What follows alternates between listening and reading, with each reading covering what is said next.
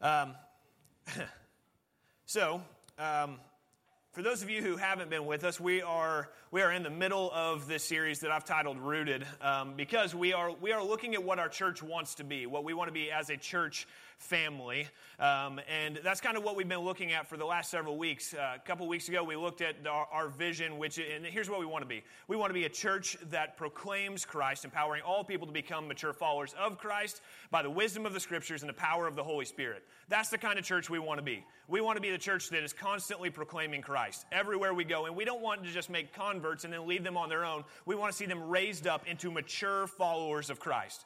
People who are grounded and firmly rooted in their faith. That's our goal. That's what we want to become. We want to be that kind of a church. So then the question I asked I asked uh, our people is, uh, how how are we going to get there? And that's what we've been looking at over the last few weeks is, is how we actually become that kind of a church. How do we become a church that is constantly proclaiming Christ, that is building people up into maturity, that is always proclaiming the Scriptures and asking God to send His Holy Spirit? That's what we've been asking. And over the last few weeks, we've looked at, at these things that aren't just a list of things that we need to check off, but instead we want them to be disciplines that are ingrained in who we are, like things that are very, very fundamental, very core to who we are. Okay, so we've looked at things like prayer. We want to be a people who, whenever they talk about Christian Fellowship Church, they're like, man, those people are praying all the time. That's, that's the kind of church we want to be. We want to be a church that is marked by the ministry of the Word, people who are constantly wanting to teach people what the Bible says. And not only that, but we want to be people who want to know more about what the Bible says, about what the Bible teaches, about who Jesus is.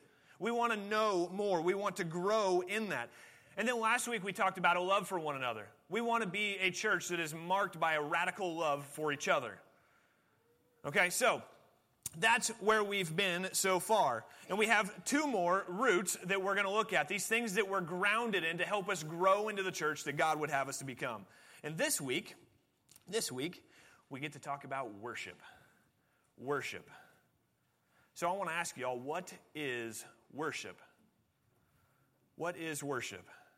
See, because if you're like most Americans, myself included, you instantly think music, right? You can be honest. Like, that's what most people think. If they think worship, they, they relate that to music. Um, but I'm going to challenge that concept just a little bit today. Um, because I think that that view of music is far, far too narrow whenever we talk about worship. Entirely too narrow. See, uh, do I think that that's part of worship? Sure I do. Of course I do. Yeah, of course it's part of worship, but it's just barely scratching the surface. Like if worship, if worship was a thing, whenever we talk about music, music is right here, and worship is all of this. So my goal today is to challenge your concept of worship. I want to challenge your concept of worship a little bit today so that we have a more holistic uh, and actually a biblical view of worship. So in order to do that, I would like to show you two verses. Two verses. We're going to be in Romans today, so if you would like to follow along, we're going to be in Romans chapter twelve, verses one and two. So if you would like to follow along with me, I'd encourage you to take your Bible, open it up, Romans twelve, one and two. I'll be reading from the Christian Standard Bible. Would you all stand with me as we read God's Word today?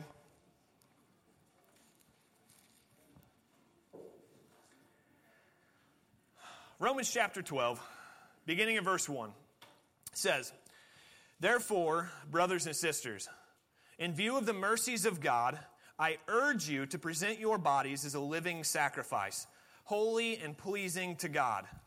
This is your true worship. Do not be conformed to this age, but be transformed by the renewing of your mind, so that you may discern what is the good, pleasing, and perfect will of God." Thank God for His Word. You may be seated. So, again, I'm just going to tell you again, my goal is to challenge your concept of worship this morning. I want to challenge your concept of worship. And since we got to celebrate with our kids, we're going to be moving along pretty quick here, okay? So my goal today is to challenge your concept. I'm going to do that by showing you three requirements. From Romans twelve, one and two, I'm going to show you three requirements for true biblical worship. Three requirements for true biblical worship. First, biblical worship requires a completely devoted life. Biblical worship requires a completely devoted life. Life. Okay? Verse one there. He says, "Therefore, brothers and sisters, in view of the mercies of God, I urge you to present your bodies as a living sacrifice, holy and pleasing to God. This is your true act of worship." This is your true act of worship. So what is your true act of worship? Well, first of all, we need to understand what they're talking about whenever they say the word worship. Okay, now I'm going to be a little nerdy for just a minute. And for those of you who know me well, you know that that's easy for me to do. I'm going to be a little nerdy for just a minute, okay? And if you don't care about Greek and Hebrew, you're going to not care about this at all, so feel free to tune me out for just a few minutes. But make sure you tune back in at the end because this is important. All right? What in the world are we talking about whenever we say this true act of worship? That's what that's what this translation says. Christian Standard says that. If you're an N I V reader, it says your spiritual worship. New King James says your spir- spiritual service of worship. And then your King James readers, you see reasonable service. So which is it? Are we talking about reasonable service or are we talking about a true act of worship? Which one are we talking about? Because we get these different translations here, what, what are we talking about? I actually love what the Amplified Version does with this. Um, I, I'm not typically a big proponent of the Amplified Version. It's fine, but it's it's kind of a it's almost a commentary. So, it, which is fine. It's not bad. I'm just saying. Uh, yeah. Anyway, you guys get it. Okay. But I love what they did with this particular passage because they did both. I love it. They actually said reasonable service and spiritual worship, and I love it because it's like, we're not going to make a decision on what this really means. We're just going to ride the fence all the way. Um, we're not going to we're not going to be at all divisive. We're just going to pick them up both both ways, and we're just going to hope it sticks. So which one is right, though? Which one is right? Is it is it spiritual worship? Is it is it reasonable service? What is this what is this supposed to mean? Um, and since you all asked me, I'm glad you did. We get to talk about the Greek and the Hebrew. So, in the Bible, whenever you read your Bible, there are four words, well, primarily four words that are translated in English as worship, okay? There's four words. There's two Hebrew and there's two Greek. And again, stay with me for a minute because it will, we'll tie this back together and you'll see why it's important if I do an even halfway decent job. So in the Greek, there's two words. The first word is, is proskuneo, proskuneo, okay? And this word means to worship or to pay homage or to, it can even indicate kneeling down, like you're getting down to worship. Okay, so that's that's the first word. The second word is latreia, latreia, and this word means worship, ministry, or service. All right, so those are the two Greek words, and you see how they're different. One indicates a kneeling down, one indicates more of a service. Okay, so you can see the distinction there. In the Hebrew, likewise, there are also primarily two words that are translated in English as as worship. You have the first one, and I'm going to butcher these words, y'all, because I am not a Hebrew expert, but I'm going to do my best because I get to use that flimmy thing again. So it's it's the first word is chawah. Chawah, okay? And this word, this word, chawah, means to bow down low or to prostrate oneself, like fall on your face is what this word means, okay? The second word is abed, abed, okay? And this word means to work, serve, or labor. It can even carry the idea of like cultivating or plowing a field. And every time I say cultivating now, I think of Byron Potts because I heard him say cultivator, and it's like the cutest thing in the world. So if you see Byron, ask him to say cultivator. Sorry, Joan Lacy. Um, so... Anyway, so we get these these two words, and you see how they could kind of line up, right? Like w- one in the Greek indicates kneeling down, one in the Hebrew indicates prostrating oneself, one in the Greek means service, one in the Hebrew has this idea of service. So you see how they could line up. And in my mind, they should. But in the Bible, they don't. Ha! Yeah, isn't that great? You would think they line up. Um, I just found one example that I want to share with you. Matthew chapter four, verse ten. Jesus is out in the wilderness, and he's been tempted by Satan. And whenever Satan tempts him, he says, no, no, no, uh-uh. And he says this in Matthew chapter four, verse ten. He says, Jesus, it says, it says, then Jesus told him, go away, Satan, for it is written, worship the Lord your God and serve only him. Okay, so he says, worship the Lord your God and serve only him. Now, in the Greek here, what Matthew says is proskuneo, which is the one that means to kneel down and worship. That, that's proskuneo, okay? Which means that if I were thinking this through and I was looking and I was anticipating what the, what the Hebrew word that he now has written in Greek is, I would expect it to be the word that meant to prostrate oneself. But it's not. Ha, huh, would you look at that? What he says instead is he uses the word, he uses the word abed, which means to work, serve, or labor. However, when Matthew renders this, he says worship or bow down, kneel down. Now, the reason this is so important, and the reason we just talked about these words that I, I can't pronounce, the reason we just did that is because we need to understand the way that a first century Christian and the way a first century Jew would have thought. See, we like to categorize things, and we put them in our nice, neat boxes where we have we have one, one thing over here, and then we have another thing over here. It's like, okay, well, I've got my, my worship life, my church life over here, and then I have my, my, my everyday and the mundane life over here. And we like to separate these out into nice, pretty categories that we can wrap our minds around. But guess what the Bible doesn't do? The Bible does not separate life out into nice, pretty categories like that. The Bible says, you know what? This, this is worship, but this is worship. The whole thing. Like your service, your reasonable service is worship. Your life is to be seen as an act of worship. See, we, we like to separate them out, but the Bible doesn't. And first century Christians didn't have that kind of a concept. They saw life as worship. That's worship. It's the everyday and the mundane. Like the way you go about your job on Tuesday is your act of service. That's your worship. The way you go pick your kids up from school on a Thursday. Some of you are thinking, ah, there's not much worshipful about that. Like, that's your true act of worship. See, this, this is where we need to break down some of these categories and stop seeing, well, okay, I have this over here, which is worship. Instead, what we need to start seeing is that our lives are supposed to be lived out as an act of worship to God. Every area of our lives. See, because what Paul says here, whenever he talks about this true act of worship, he doesn't say it's, okay, well, it's having a great attitude or a great feeling whenever we sing a particular song. That's not what he says. He doesn't say it's being happy as you listen to the radio as you're driving down the highway. That's not what he says either. He doesn't even say, you know what, it's when you gladly share the gospel with a stranger. Are those things acts of worship? Sure, I think they could be. But is that what worship is? Oh, no. Oh no, worship is much bigger than that. Paul, he says, he says, your true act of worship, your true act of worship is presenting your body as a living sacrifice. Your body as a living sacrifice. Now, as soon as a first century Christian or Jew would have heard this, they would have instantly pictured an animal carcass being laid on an altar because that's what a sacrifice was, right? You slaughtered the animal on the altar, offer it up to God. That was what they would have thought of. But Paul obviously isn't telling his hearers, well, you need to resemble these animal carcasses. That wouldn't be good, would it? So that's not what he was talking about. Instead, he says living sacrifices. But really, that's an oxymoron. Those two things don't go together, right? It's like the jumbo shrimp thing. Okay, they just don't go together. Yeah, somebody thought that was funny. I had another one, but I won't talk about my good looks today. So, mostly because Rod was up here before and he's way better looking. So, this is the oxymoron, right? It's it's a living sacrifice. A sacrifice needed to die, though. See, but here's what we believe. Here's what we believe at Christian Fellowship Church. We believe that that God. God came, and even though we were sinners, he said, you know what, you can die to yourself. You can die to your sin, your shame, your guilt. You can die to all that, and you can live in Christ. This is the picture Paul is giving these people.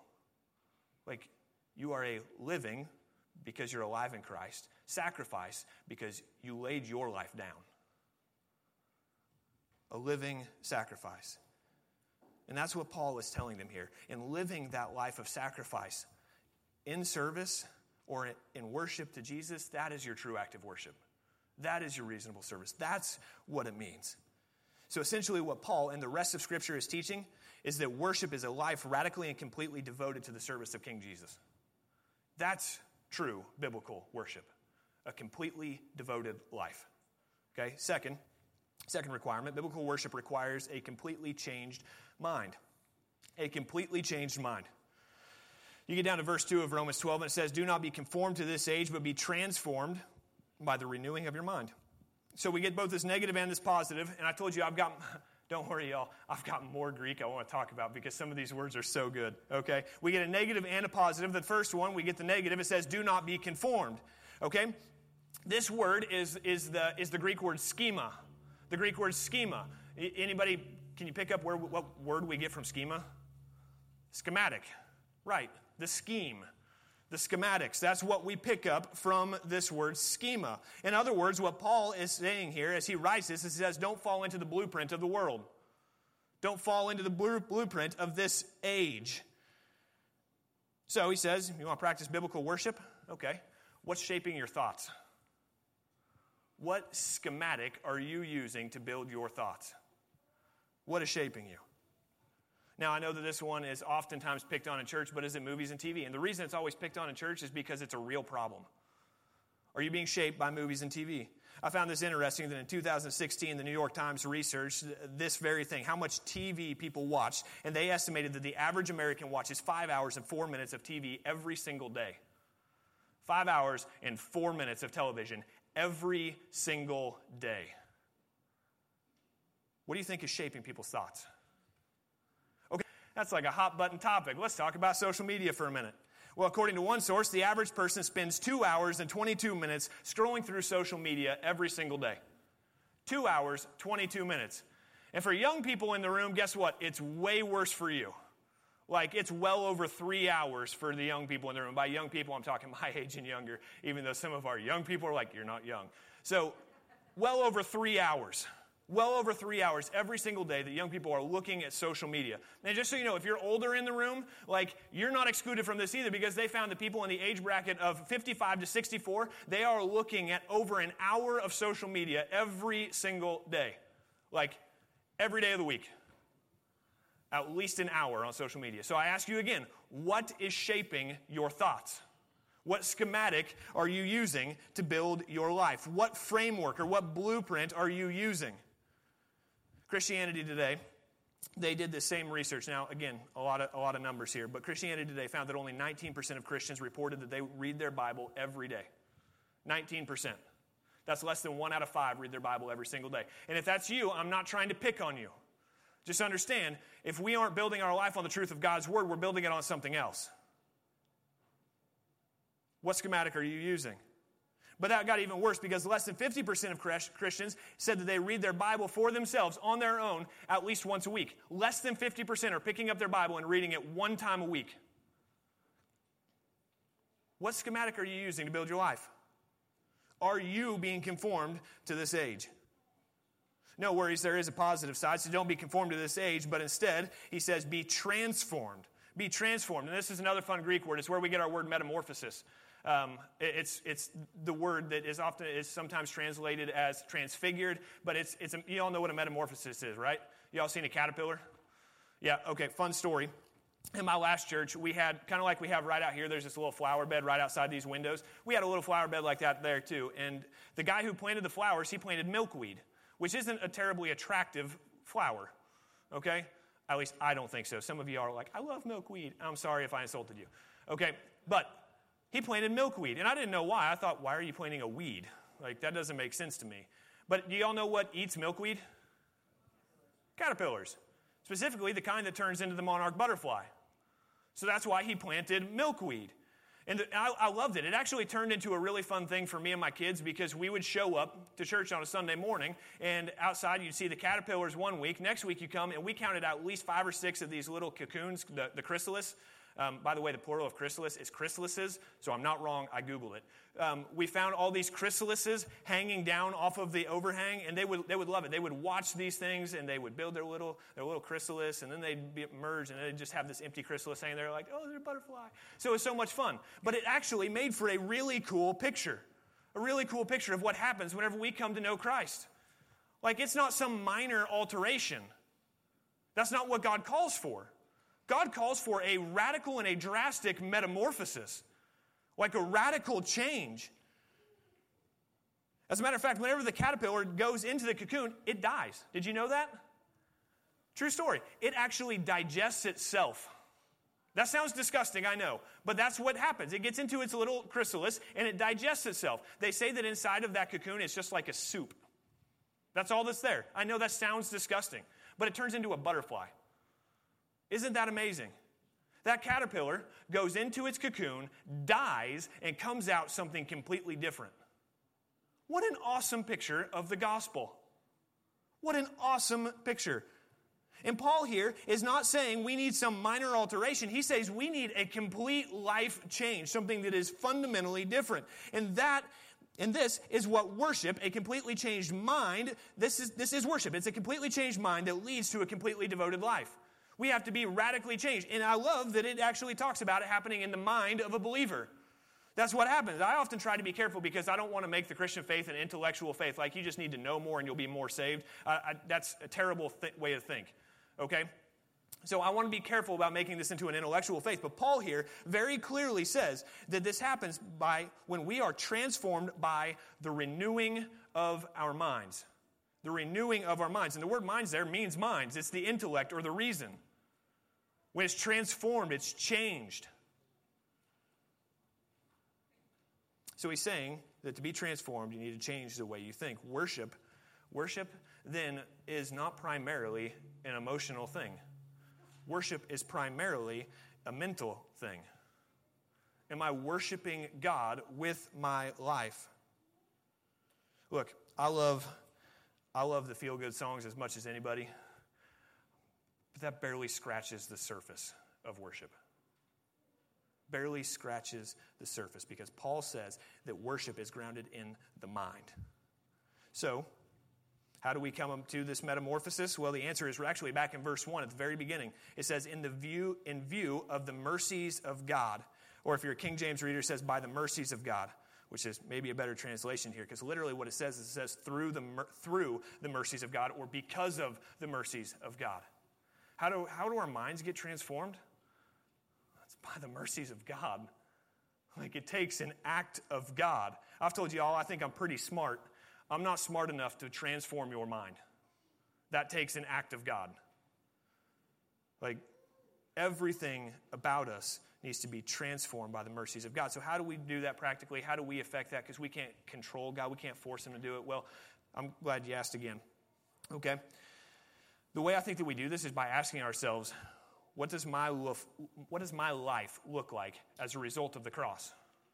You know, you all saw the bracelets go around. I don't know if they still go around as much, but the W W J D, like, what would Jesus do? I know that's kind of, it may be kind of cheesy or kind of novel at this point, but it's a good question to ask, okay? The question I like to ask is, what should my life look like as a result of the cross? And you can ask that in any area of your life. Like, what should my parenting look like as a result of the cross? What should my work ethic look like as a result of the cross? What should my friends look like as a result of the cross? How should I use my free time as a result of the cross? What hobby should I entertain as a result of the cross? Like, every area of your life, how should it look as a result of what Jesus did on the cross in view of the mercies of God? And when we have been transformed by the renewing of our minds, by looking at the cross, then we have a chance to live our lives as this living sacrifice, holy and pleasing to God. But first, our minds need to be changed. We need a whole new schematic. Build our lives on something completely different. So biblical worship requires a completely devoted life, a completely changed mind, and finally, biblical worship requires a completely submissive will. Verse two goes on. It says, do not be conformed to this age, but be transformed by the renewing of your mind, so that you may discern what is the good, pleasing, and perfect will of God. I told you, I don't like making it into an intellectual faith. We don't just change our minds so that we can know more. We don't just change our minds so that we can puff ourselves up and think we're smarter than everybody else, right? Look, I've been around a lot of seminarians. You all know, I'm, many of you know anyway, I'm, I'm, I am a seminary student myself, so I've been around a lot of seminarians, and I, I admit I've fallen into this trap at times. Um, but there are a lot of seminarians out there who know a whole lot, but they seem to forget about Jesus somewhere along the way. It, it happens. And it's really kind of sad. It's not kind of sad, it's very sad. They have all the knowledge in the world, but they seem to lose sight of the goal. Like, Jesus is the goal. Jesus is what we're chasing after. Okay? So we seek transformation of our minds, not just so that we can be smarter than the next guy or so that we could write something cool and post it on Facebook. No, no, no. That's not why we seek more knowledge. We seek more knowledge so that we could know God, so that we could know the will of God, so that we could discern the good, the pleasing, the perfect will of God. And that word discern, it literally means to test or to prove. So we're trying to test to figure out what is the real, true will of God. What does God want in your life? So, you want to know what the will of God is? Know His will. Okay. Sounds really easy, right? Well, I told you a couple weeks ago as we were talking about ministry of the word and prayer that those two things would come up again and again and again throughout the series. And guess what? If you want to know the good, the pleasing, and perfect will of God, open the book and read it. Like, know the book. I know that sounds very elementary and very basic, but how hard do you want to make it? Know the book. God revealed himself. We have his, this is special revelation. Like God told us who he is, what he's like, how he's enacted throughout history. Let's know who he is. You want to know the will of God? Know the book. And ask God to come, to send his power, send his presence, send his Holy Spirit into your life. Like ask God to teach you, to guide you, to direct you. So you want to know the will of God? Well, then be transformed by the renewing of your mind. And then live your life as a living sacrifice. So if I was going to advocate for one of these one of these roots that we've been talking about at the last few weeks as a taproot, um, y'all know what a taproot is, right? It's the big one that goes right down the middle. It's the one that the others come back into. If I was going to advocate for one as a taproot, I'd probably say ministry of the word. If I couldn't pick that one, I'd say prayer. Because those two disciplines are fundamental to these other disciplines. Until you know who God is through his word and talk to that God, you're probably going to struggle with the others. So know God in his word. If you want to know the will of God so that you can change, have a changed mind so that you can live your life as a living sacrifice. Okay? But this means, this means that we must know, we must want what God wants more than what we want. We have to lay down our will. Y'all remember what prayer is? Those of you who were here? Like the word prayer literally indicates, indicates an exchange of wishes.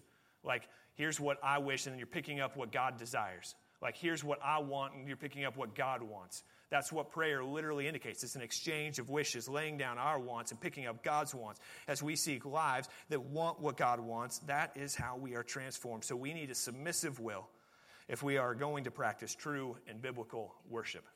Submit our wills to his. So what? Well, I find it interesting. At the end of this, this these two verses, um, Paul shifts. Paul shifts at the end of these two verses, and he goes from the idea of worship to the concept of body life. Right afterward, Paul, right after this, Paul begins writing about the many parts of the body and how they all comprise one body. And what he's doing is he's connecting this true act of worship, this reasonable service, to the context of the local church. That's what Paul is doing. He's showing that God has gifted each one of us in a different way. Each one of us in a different way. Now, perhaps you're saying, Jared, you, you said that worship isn't just music. Well, that's true, but maybe you have a prettier voice than I do, and you believe that God has led you to lead congregational singing. Maybe that is your true act of worship. I don't want to minimize that. Maybe it is. But maybe for you, it's something else. Maybe your true act of worship is service, or maybe it's hospitality, maybe it's encouragement, maybe it's teaching or preaching, and the list goes on and on and on and on. So I ask you, what is your true act of worship? How has God gifted you to exercise those gifts within the context of the local church and within the context of your community? How has God gifted you to use those things to build up the believers? Now, men, I'm going to challenge groups individually, and some of you might be offended, but I, whatever, the Bible, I think the Bible offends, so I'm cool with that, I guess. Okay? So, men, I'm going to challenge you a little bit with your true act of worship today. I'm going to challenge you to worship God by leading your family in worship. Like, lead your homes in worship. Now, I've heard some of our men sing, so thank God that it's not just singing. Some of you get that. Yeah. Others of you sing pretty, so I have no issues with you singing over your family or being over your family, but instead your family needs to see your life, you living a life as a living sacrifice, laying your life down in honor of God. Laying your will down to the will of God, opening the pages of Scripture, applying them to your life. Your family needs to see you doing that. They need to know that you're doing that. So men, lead your family in worship. Women, ladies, you need to lead your children in worship. And you know what the Bible says here in just here in just a, about a month or so, we're going to be walk, walking through the book of Titus here. And you know what Titus says? It says that the older women should teach the younger women. In other words, the older women should train up the younger women in how they should worship. Yeah, that's what Titus teaches. So I'm not saying that, that men have no responsibility in teaching young women. That's not what I'm trying to get at at all. Instead, what I'm trying to say is the primary responsibility there falls on the older women to teach the younger women. That's what Titus says. So, show them what it means to live a life of a, of, as a living sacrifice. longing for God's grace in your life as you serve Him. And kids, you're not off the hook. I know we still have some of our kids in here, and some of your parents are like, yeah, listen up, he's about to get you. And those of you who laughed, you were thinking it, so there we go. Children, you need worship in your lives too. For you, living a life as a living sacrifice may be as simple as willingly and humbly submitting to the authority of your parents. That's a true act of worship. Did you know that? That's what God has called you to do, to submit to the authority of your parents. Maybe for you, it's to have or focus on your work ethic daily whenever you are in school. Or maybe it's you're challenging yourself to read your Bible every single day. And by the way, reading the Bible isn't just for adults, it's for Christians. So I don't care if you are seven years old or if you are one hundred seven years old. If you're not reading your Bible, pick it up and start reading it. Like, read your Bible. Teens, elementary kids that are in the room, read your Bible. Read it. You want to know who God is? You want to know His will for your life? Pick it up and read it. Okay? So, I'll end with this. I just want to share a little bit from the book of Hebrews, and then uh, I'll, well, I'm not going to promise I'll stop, but I'll get close. The book of Hebrews gives some very practical examples of how we live our lives as a living sacrifice, like what this reasonable act of service is. So I just want to share this with you. Uh, Hebrews chapter twelve, verse twenty-eight. It says, "Therefore, since we are receiving a kingdom that cannot be shaken, let us be thankful. By it we may serve..." Again, this is the word latreia, serve, which can also be rendered worship. "Serve God acceptably with reverence and awe, for our God is a consuming fire." See, then the very next verse, the very next verse, the start of Hebrews chapter thirteen, the very next verse, it starts giving some practical examples of how you can serve or worship. Some very practical examples of how you can do that. He goes through and he lists off brotherly love and hospitality, and then he talks about prison ministries, and then he talks about marital purity, and he talks about keeping your life free from the love of money. Did you know that all of those things, all of those things that I just said are your act of worship? Keeping your life free from the love of money is your true act of worship according to God's word. Keeping your marriage pure is your true act of worship according to God's word. That's worship. That's what the Bible's talking about when it talks about worship. Now, uh, this is it and I'm done. One word of caution. You cannot do this on your own. You can't. I don't care how good you think you are, you can't. I know because the Bible says you can't. It actually does take this act of God in your life, which is why in our vision statement we say we want to be a body of believers who proclaim Christ, empowering all people to become mature followers of Christ by the wisdom of the Scriptures and the power of the Holy Spirit. Without God living and breathing in you, I'm sorry, but you're, you're not going to be able to worship Him in this way. You need God. You need the Holy Spirit if you want to worship biblically, and you can receive Him by coming to Jesus. The truth is that we are all sinners, which means we deserve hell. We are all sinners, deserving of hell. Because we inf- we are infinitely short before an infinitely holy God. That's the bad news. The good news is that God loved us so much that Jesus came. Jesus came. He lived the life that you couldn't live. He died the death that you deserved. He was raised three days later, and now He offers you the only life that's truly worth living by placing your faith, by placing your trust, leaning on Him in complete and total trust. You can live that life. And that is how you receive this Holy Spirit, and that's how you can be transformed and experience true worship. So I challenge you today, if you don't know Jesus, know Him. Let's pray together. Heavenly Father, God, I'm so thankful for this time together. You gave us more of yourself. And over and over and over, God, it seems like when we need you, you show up. But see, the funny thing is, you were there before we thought we needed you. You were there from the beginning. You're close. Father, and I thank you for that, that we don't have to go wandering around aimlessly just hoping that we fall into knowledge of who you are, but instead we can know you by picking up your word, by reading it, by applying it to our lives. God, I'm thankful that you have made yourself known to us. Lord, we praise you for that. Father, I pray that this, this, this word from your apostle Paul, God, I pray that it would change our concept of worship, that we would worship you as, as John says, in spirit and truth. God, I pray that we would want to follow you with our lives, and we would see every part of our life as an act of true worship, that we would see it as our reasonable service to you, God, and we would render it acceptable. Father, I pray that you would render it acceptable. Lord, I thank you so much that we could gather together around this word. God, I pray that you would make it effective as only you can. And I ask it in Jesus' name. Amen.